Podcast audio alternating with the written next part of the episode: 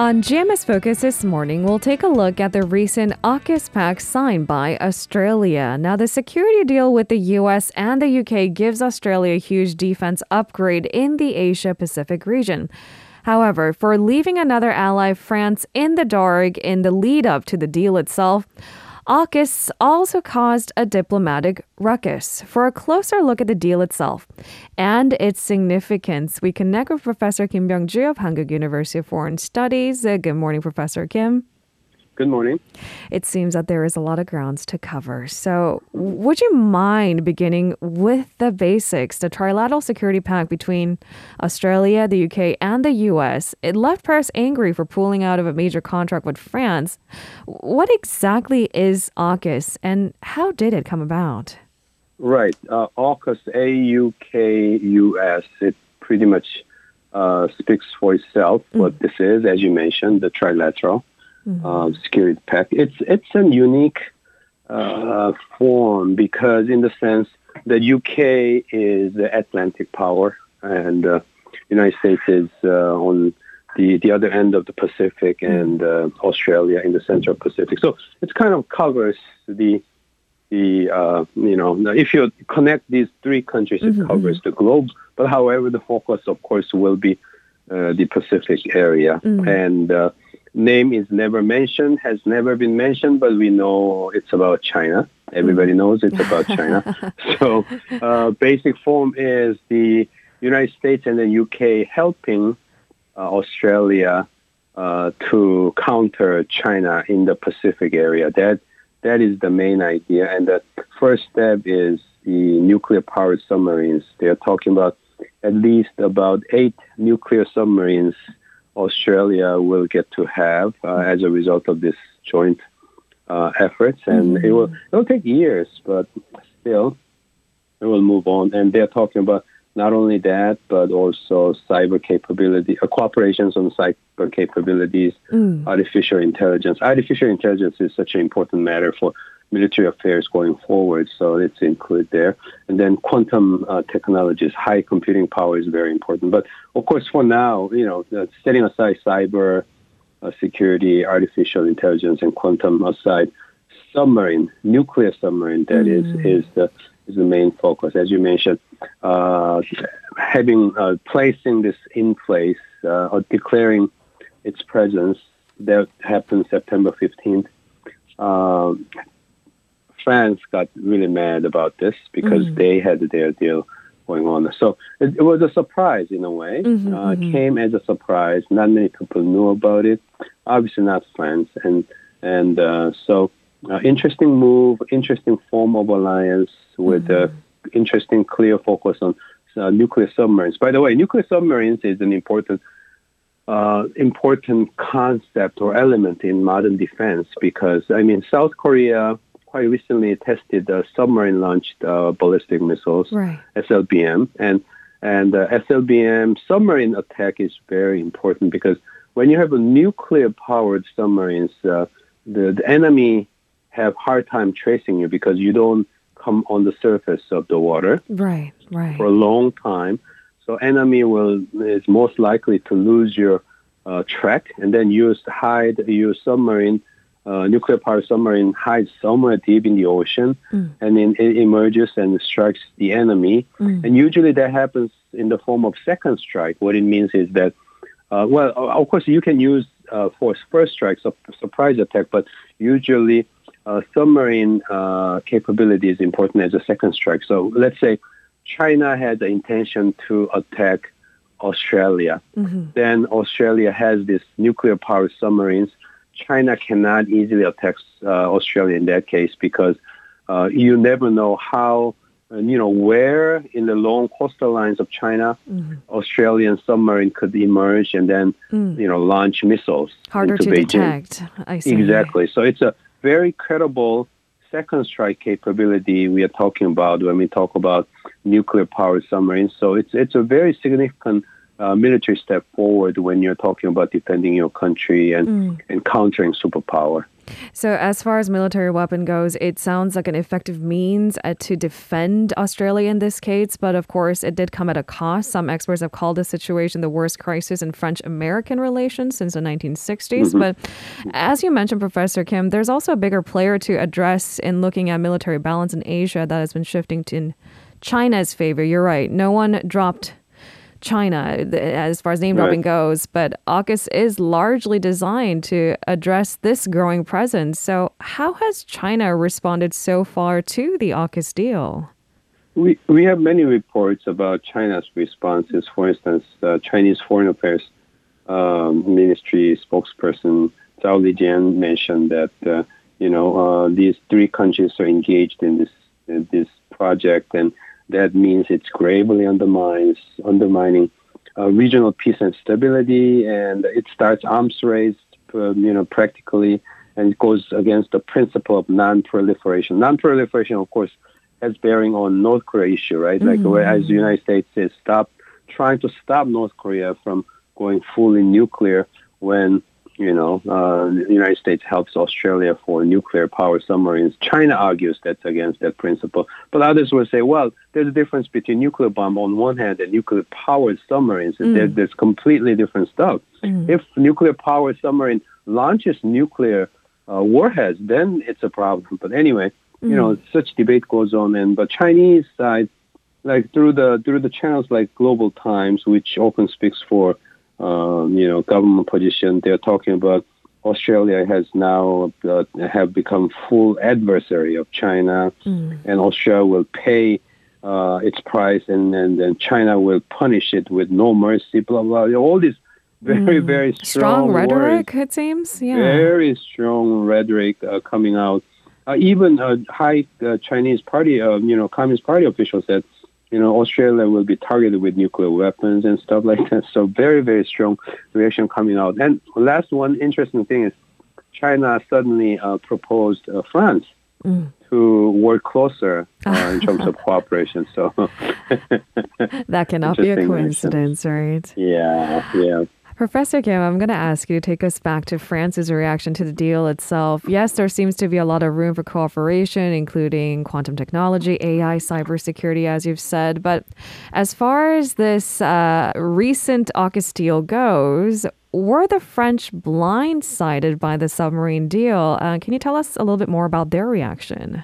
The report said French was notified through a phone call only a few hours before this announcement. So that's very, very unprecedented. If this is the case, I don't know, maybe the Blinken State Department may be held responsible in not properly managing their alliance system, maybe by U.S. Congress later on, who knows. But the thing is, that's very, very blunt action against a key ally for the United States.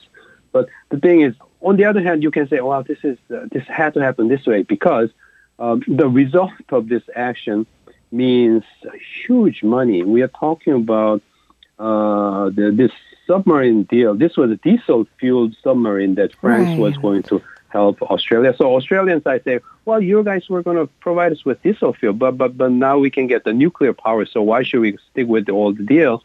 Some of the hawks are saying that in Australia, but it's not cost-effective to have a diesel-fuel submarine, not to mention not the most efficient, right?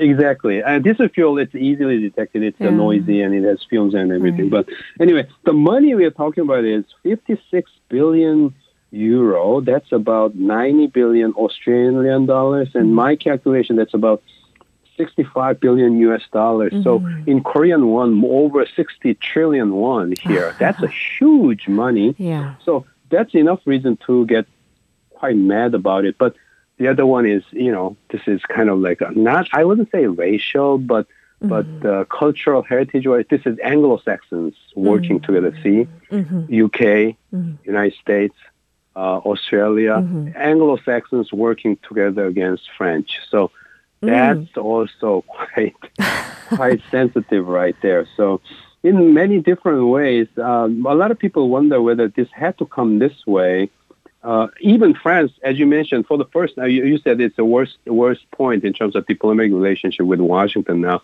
That what that means is they recalled ambassadors to Washington, and then Australia, Canberra as well. They brought back their French ambassadors back home. Right. They showed their clear, indication of anger. But then again, it's an interesting happening, and I don't believe this is a critical. I know. Either Macron and Biden has already spoken on the phone and will speak on the phone soon. I think things will be fixed in a prompt manner, the way I see it, but I may be wrong. That's your prediction, and Professor Kim. All right, then could I ask you to elaborate on that? How do you think the situation will pan out going forward? Will it become the critical bulwark against China's strategic moves in the Indo-Pacific region?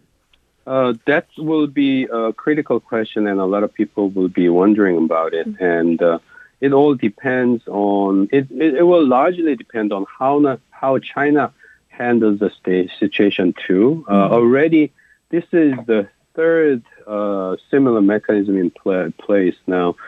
Quad just had a summit meeting a few days ago in Washington last Friday. Right. India, Japan, Australia, and the United States, they had a summit meeting. And Quad is about security alliance. Security alliance includes military, of course, potentially includes military, but for now, this is cybersecurity, coronavirus, public health, all those kind of things. It's a broader, and the AUKUS is more specifically military. And then we have Five Eyes, intelligence, cooperation, and so on. So there are multiple mechanisms of alliance-driven countermeasures against China, but it will take time to see how it goes. For example, Quad's case, India is trying to maintain as much as it can kind of neutral position, not going all the way against China. So it's an issue. And some people have speculated because of India's position in Quad, they had to come up with something additional, and then that's all, because that's speculation. I cannot confirm it. But so the United States is working hard to use alliance to counter China. But how China reacts, how China deals with these countries, for instance, then maybe joining these alliance systems and so on. Recently, I think China had a talk with, I think Xi Jinping had a talk with the head of the states of Vietnam recently. And so China is working hard to build their side. But skeptics say, because of many different issues, China is having a hard time. But if China can succeed projecting itself, more friendly a power, nice and gentle kind of power, it could win. I think you're laughing because there is some sense of, observers saying that may not be possible. That it seems a little uncharacteristic of China, at least if past is an indication. But makes good sense. Yep. So that's why. Anyway, so. All right. Professor Kim, I do wonder, in the China-U.S. tug-of-war, it seems that former U.S. allies and those who have sided with China in the past, they've had to position themselves strategically too. So how would AUKUS affect Korea's interests and also strategic positioning going forward? Interesting thing is, observers have been noticing that there has been a lot of interaction between Korean president and the head of states of UK and Australia.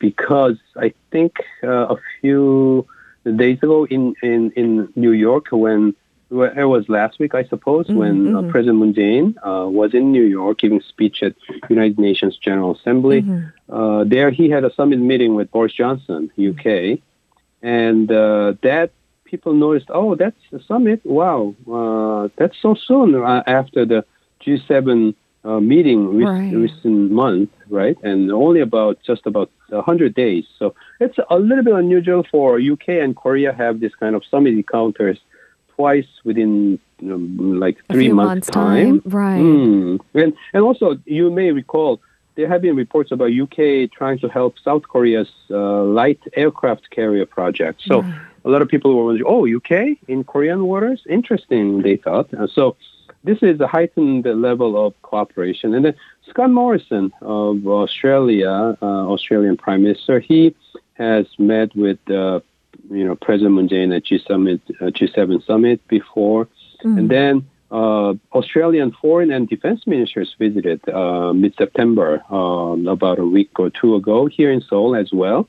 So talking about military and security cooperation. So observers notice there is heightened interaction between UK, Australia, and Korea. What does that mean in relation with, the AUKUS? By the way, I think it's today or tomorrow, United States, Korea have a military cooperation meeting here in Seoul as well. So people are noticing something going on here. And of course, the thing is they are trying to relate this to previous story about, this is all speculation, but widely reported in Korean media, that is Korea wanted to help from the United States in building Korea's own nuclear submarines.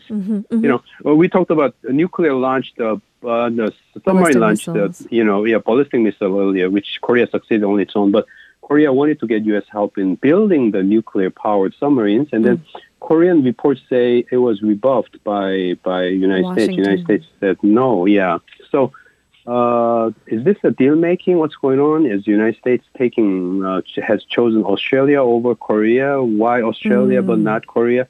So a lot of speculations are going on. And so there are all these variables, and Korea's interest and position is in a very, very complicated set. And so how Korea deal with... there has been some demand from the United States, we've been hearing, asking Korea to join Quad, the alliance of India, Japan, Australia and the United States, and Korea has been hesitant about that, and how Korea may need to adjust its posturing on that and stuff like that. So calculation on our side is getting more and more and more complicated, because we have a Quad, Five Eyes, and then the AUKUS in place. As if it wasn't already complicated enough. Thank you very much, Professor Kim, for clarifying some of the questions we have. I just have a hunch this is probably just one of the many conversations we'll have on this. It seems a very complex web of diplomatic relationships. Thank you very much, and we'll speak to you soon. Thank you, as always. If you're listening to our program using the podcast service, just a reminder that we do go live Monday through Friday, 7 a.m. Korea Standard Time. So tune in and help us make the show more informative by giving us your input. See you bright and early on Good Morning Seoul.